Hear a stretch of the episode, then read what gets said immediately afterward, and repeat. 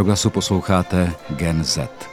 Co zajímá nejmladší dospělou generaci na světě, který je i nás obklopuje? Jaká je jejich vnímavost, jaká je jejich křehkost? No prostě, jak vidí svět. To se dozvíme i v tomto pořadu Gen Z, tentokrát s Martinem Klausem. Martine, vítejte. Dobrý den.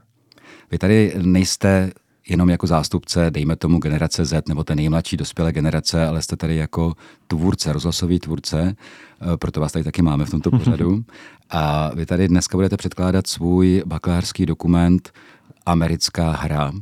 Eh, tento dokument šel na dokuvlně Rádia Wave, eh, proto to médiu jste to dělal, ale my tady dneska si poslechneme verzi, která na Waveu nebyla.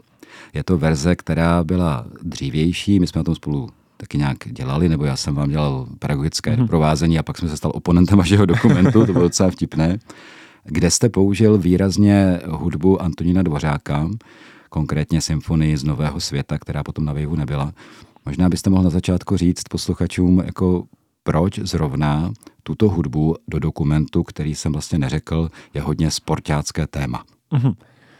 Já bych řekl, že k klasické hudbě mám trochu blížší vztah. Nemůžu říct, že bych byl úplně znalcem nebo pravidelným posluchačem, ale můj děda je to vlastně celoživotní muzikant původem z Kijova, takže jsem měl tak nějak, řekněme, ponětí tady o té Dvořákově symfonii a hrozně se mi to líbilo eh, z nového světa, eh, objevování, opěvování také eh, té nové země, řekněme, tak jak to Dvořák psal v tom, že ti mladí kluci, kteří vystupují v tom dokumentu, kteří jsou hráči baseballu, jedou za oceán objevit, řekněme, nový svět v té sportovní terminologii. Eh, objeví nové prostředí, eh, je tam úplně jiná konkurence, úplně jiné podmínky a přichází tam z českého prostředí, kde jsou většinou za hvězdy tady v menší konkurenci a často jim tam z toho spadne brada to byl takový první plán. Eh, druhý plán se mi do toho taky líbila cesta Antonína Dvořáka, který jel, můžeme říct, snad eh, za kariérou v, v New Yorkské filharmonii eh, do Spojených států a vrátil se po pár letech také s neúplně dobrou zkušeností, což trošku, řekněme, rezonuje i v těch příbězích těch protagonistů. Mně se moc líbí to, že to je takové spojení neprvoplánové. Člověk by si hmm. řekl sport a sporták, sportovní redaktor, sportovní zpravodaj třeba, hmm. který zároveň miluje klasickou hudbu. Tak eh, možná, že je zbytečné k tomu teďka něco říkat a je dobře si ten dokument poslechnout. Takže Martin Klaus, americká hra.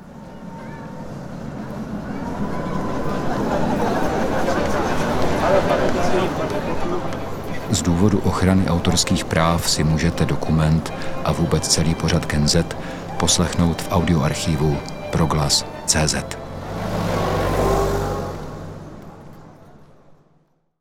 Martin Klaus, Americká hra. To byl studentský bakalářský dokument, který Martin tady tady je přítomný. Martine, ještě jednou vítejte. Dobrý den, ještě jednou. Který tvořil na Fakultě sociálních studií Masarykovy univerzity v Brně a já, Jan Hanák, jsem vás eh, nějak pedagogicky doprovázel a pak oponoval tady tento dokument. V tom dokumentu byla velmi významně využita hudba Antonína Dvořáka z Nového světa. O tom už byla řeč na začátku, kdy jsme uváděli tento dokument. Já mám samozřejmě i celou řadu, řekl bych, eh, poznámek k tomu, jak by se dala využít ta hudba lépe, a to vy víte, uh-huh. protože jsme se o tom bavili ale v zásadě se mi fakt moc líbilo to, že jste se rozhodl tuhle tu hudbu tam dát a dát i nějaký svůj vlastní příběh jako paralelní linku. Uh-huh. Na Waveu, kde tento dokument šel váš, byl bez této hudby a mělo to nějaký důvod. Proč ji vlastně nechtěli? E, tam to bylo už jenom tím, že Radio Wave se zaměřuje, jak mají ve sloganu, na mladě smýšlející posluchače. A ty argumenty z řad toho e, dokumentárního vedení, řekněme, od dramaturgu Rádia Wave eh, byla taková, že tomu mladému publiku to není blízké, že pravděpodobně neznají tu dvořákovou hudbu a nepropojí si to s tím, že by to pro ně zkrátka byla nějaká klasika. Já hmm. musím říct, že uh, já jsem potom se to snažil uh, trošku prosazovat, potom jsem řekl, že buď dvořák nebo žádná hudba, tak to nakonec skončilo na žádné hudbě a hudební doprovod tam vlastně úplně chybí v, v té verzi pro Radio Wave. Samozřejmě nechybí v tom smyslu, že, že by tam třeba chyběl mě, ale je zastoupený jinými ruchy. Tak ne, přesně tak, ne, že by to vadilo, že tam hudba není, ale přiznám se, že mně se ten váš nápad líbil velice a možná ten argument, že to pro mladého člověka není trochu kulhá, když vy sám jste mladý mhm. člověk a myslím, že asi nejste jediný, i když je to dost výjimečné, řekl bych. Mhm. Tady tohleto propojení a taková docela hluboká znalost. Ale když se na to podíváme, tak eh, já jsem třeba vám psal v tom oponentském posudku, vzpomínáte mm-hmm. na mhm. to, že by se mi docela dost líbilo, kdyby ta dvořáková hudba byla možná trošku víc e, jako lépe nastříhaná, mm-hmm. tak aby, eh, aby přímo paralelně nějak vypovídala mm-hmm. s těmi vašimi třemi protagonisty, ale zároveň, že by bylo fajn, kdyby na závěr, jak tam doznívá ta dvořáková hudba, eh, kdybyste tam znovu vrátil ve své autorské naraci, tak jak jste to udělal na začátku, mm-hmm. kdyby se tam vrátil toho dvořáka a připomenul ho posluchačům a nějak, ho, eh, nějak to doťuknul. Co vy na to? já potom, když jsme právě dali i tu novou verzi pro Radio Wave, nebo respektive jsme předělávali tady tu verzi, kterou jsem odevzdal jako bakalářskou práci, tak mi to vlastně došlo samotnému. Asi to bylo i tím, že to byla první dokumentární zkušenost, eh, tak to, eh, ať už s audiem nebo s videem. Ale eh, došlo mi, že, že vlastně tam trošku chybí ten konec, že mě se sice líbila ta linka, jako před chvílí zaznělo právě na konci toho dokumentu, ta, ta nejistá odpověď, že, že ničeho ten třetí protagonista nelituje, ale musel dlouho přemýšlet ale právě v té verzi pro Radio Wave to skončilo tím, že se tam vrátila moje narace a proběhla tam linka, která se tak nějak, řekněme, místo toho dvořáka prolínala celým tím dílem a to byl ten můj vlastní příběh, protože jsem se tomu baseballu taky věnoval a taky jsem měl sen být hráčem v Americe, jak ostatně zazní v tom úvodu. Takže to se udala taková smyčka na závěr a působilo by to daleko lépe. Takže kdybych tady vymyslel nějakou smyčku právě s dvořákem třeba mm-hmm. a, a rozhodně tam bylo, co udělat právě třeba v návaznosti na ten jeho příběh, jak se po pár letech vrátil z té New Yorkské filharmonie zpátky do Čech a byl, byl spokojený, tak, tak si myslím, že by to působilo kompaktní trošku. Mm-hmm. No tak my tam naražíme už na ten název. Ono, eh, každý tvůrce ví, že vymyslet název díla je, to je kapitola sama pro sebe, je to umění samo pro sebe. Mm-hmm protože to nemůže být jenom první plán, samozřejmě musí to mít nějaké další plány. Americká hra, jaké plány tam jsou v tom názvu? Americká hra jednak, eh, řekněme, rezonuje tak, že zkrátka baseball je spojený se spojenými státy. Eh, malá zajímavost pro posluchače. Třeba v Japonsku je to přitom národní sport, ale řekl bych, ať se tady řekne kdekoliv baseball, tak eh, si myslím, že 90% širší veřejnosti napadne Amerika, Spojené státy. Ale Eh, to je takový, řekněme, první plán. Ta hra zkrátka je americká, ale eh, do toho je druhý plán, kdy, eh, jak ostatně zazní v těch příbězích, ti kluci, kteří jedou do té Ameriky, zkrátka zjistí, že ta hra je trochu pro Američany tam v té hře. A když říkám hra, tak myslím ten biznis, můžeme tomu říct ten milion dolarový biznis, hmm. který ten sport v Americe je. Často trošku narazí v těch, v těch tvrdých podmínkách. Krásně si myslím, že to zaznělo v tom prvním a druhém příběhu první příběh, kdy, kdy Ondřej Furko eh, přijel, byl hvězda, najednou měl výpadek formy a, a nazdar prostě. Je tam jiný kluk a už, už se nedostane a eh, jsou to úplně jiné podmínky, jak on sám tam reflektuje, než zažil tady v Česku. Zkrátka je to tam jiné a to si myslím, že, že takhle těch plánů je víc tady v těch linkách. Eh, v tom, že zkrátka jsou tam náznaky toho, že ta hra je spíš pro Američany v některých případech. Možná i tou mentalitou, ne? Přesně, právě tou mentalitou, kdy zrovna tady v tom baseballu na tom extrémně záleží a právě to bylo hrozně hezky vidět na tom Ondřejovi, kdy on v závěru říká, že on jako nadhazovač, který se tomu věnuje celý život, vlastně jedinýho úkol je házet, ne, nebyl potom schopen hodit na pět metrů, protože měl nějaký psychický blok a taková zajímavost do teďka, což už je vlastně snad dva roky, už to budou, co se vrátil z Ameriky za chvíli, tak nebo roka půl, teďka by to měl být, tak stále nehá, že měl teďka operaci ramene a pořád nedokázal vrátit na to baseballové hřiště. Hmm. No mám pocit, že právě ta americká hra jako biznis, jako možná taková tvrdost loktů, když člověk jde za svým úspěchem a podobně, že to uh, možná více potrhávala a nějak posouvala dál ta linka Antonína Dvořáka. Když vy Dvořáka máte tak rád a, a znáte ho, uh, jaká byla ta tvrdost pro něj, jak to prožíval on? Já jsem, samozřejmě ho neznám osobně, ale řekl bych, ne. ale řekl bych eh, v tom jeho příběhu, že to byla právě ta nějaká americká mentalita, řekněme, a nějaká, eh, aspoň kdybych měl odhadovat to vlastně, na čem, na co tam nejvíc narazil při té své, řekněme, neúspěšné štaci, můžeme říct o New Yorkské filharmonie, tak eh, z mého pohledu to to byla nějaká asi zatvrzelost, nějaká neúplná třeba otevřenost nějakým jiným pohledům a tak dále. No a nakonec ale e, stvořil dílo, které je dneska považováno za poklad e, severoamerické kultury. Uh-huh.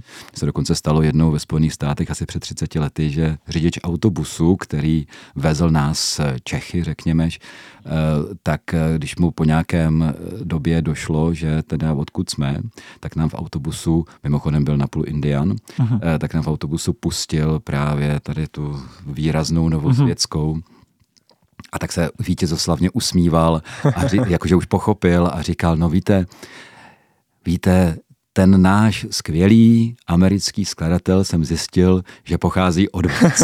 přesně, a, ale to je, to je přesně ono. No. Já jsem ve Spojených státech byl čtyřikrát nebo pětkrát, mám pocit, právě přes ten baseball. A když jsem tam potom jednou byl na měsíc úplně sám jako jediný Čech, tak jsem právě taky začal postupně narážet s tou americkou mentalitou, která mi není úplně vlastní, ale něco takového mě, mě nepřekvapuje. Hmm.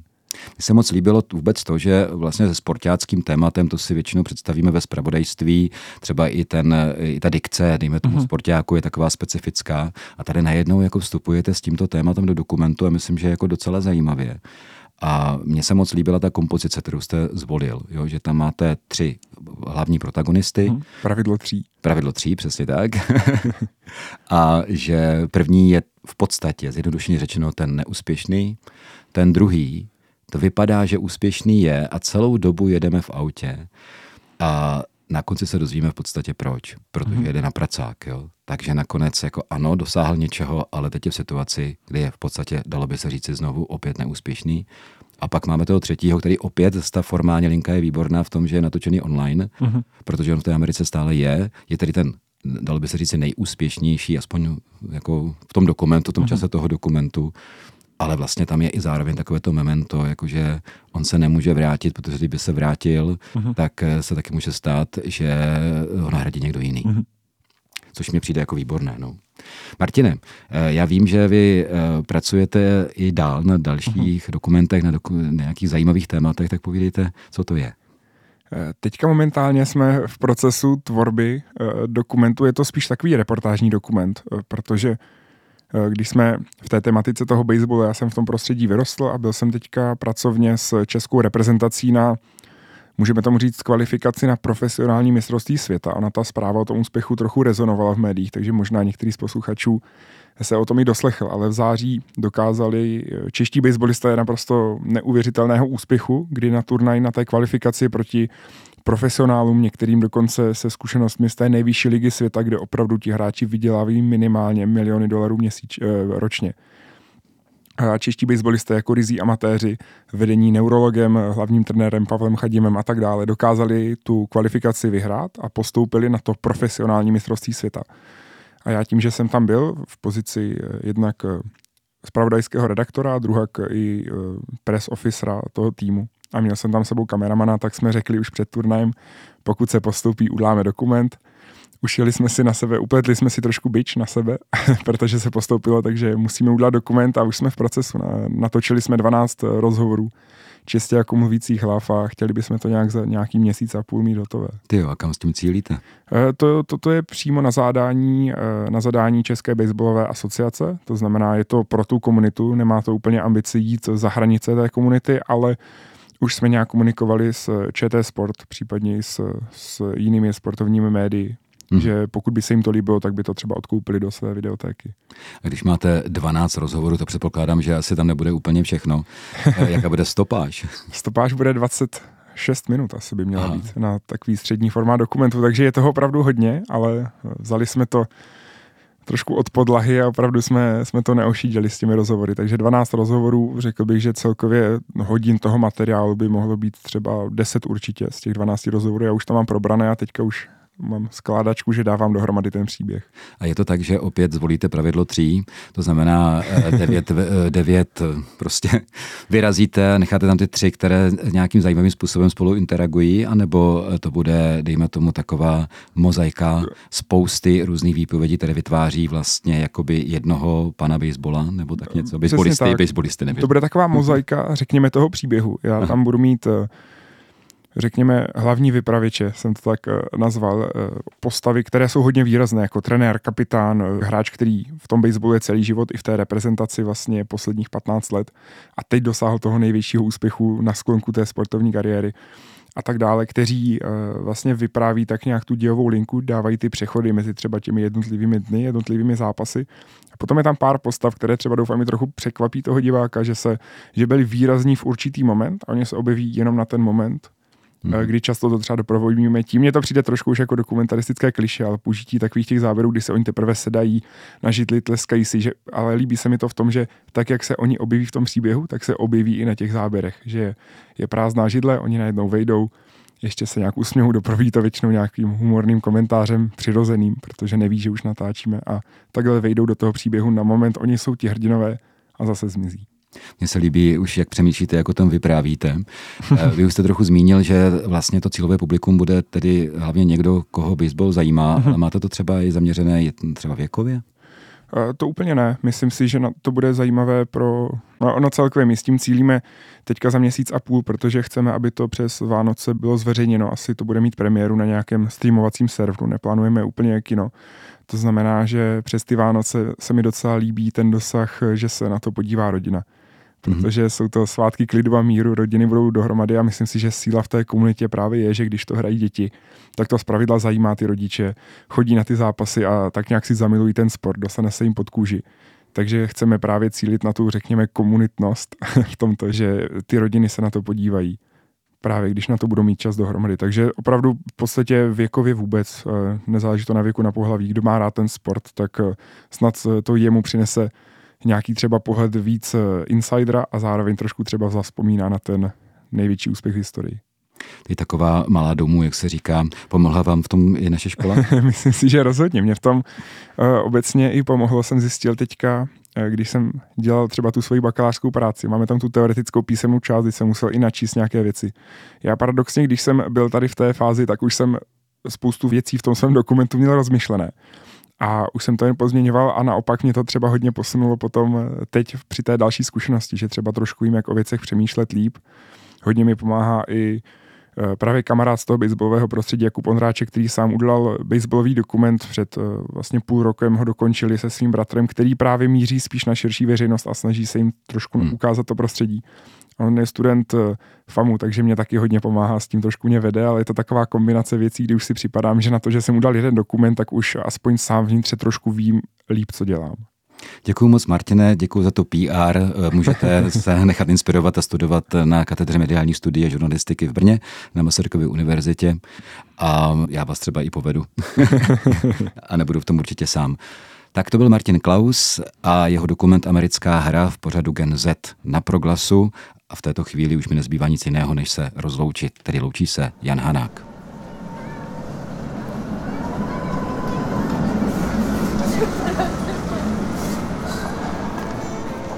Je to marketingový tah? Je. Generace Z. Ale přesto. Generace nejmladších dospělých bez pochyby není jednolitá, přesto je tou, která začíná utvářet náš svět, ať se to někomu líbí či ne. Týdeník Gen Z přináší jejich pohled s jejich vnímavostí, citlivostí a snad i křehkostí. Studentský dokument či reportáž a debata s tvůrci. To je Gen Z. V pondělí v 10 večer, ve čtvrtek po páté a samozřejmě na webu a v podcastových aplikacích. Nesouhlasíte? Nemusíte jen poslouchejte. Ať víte.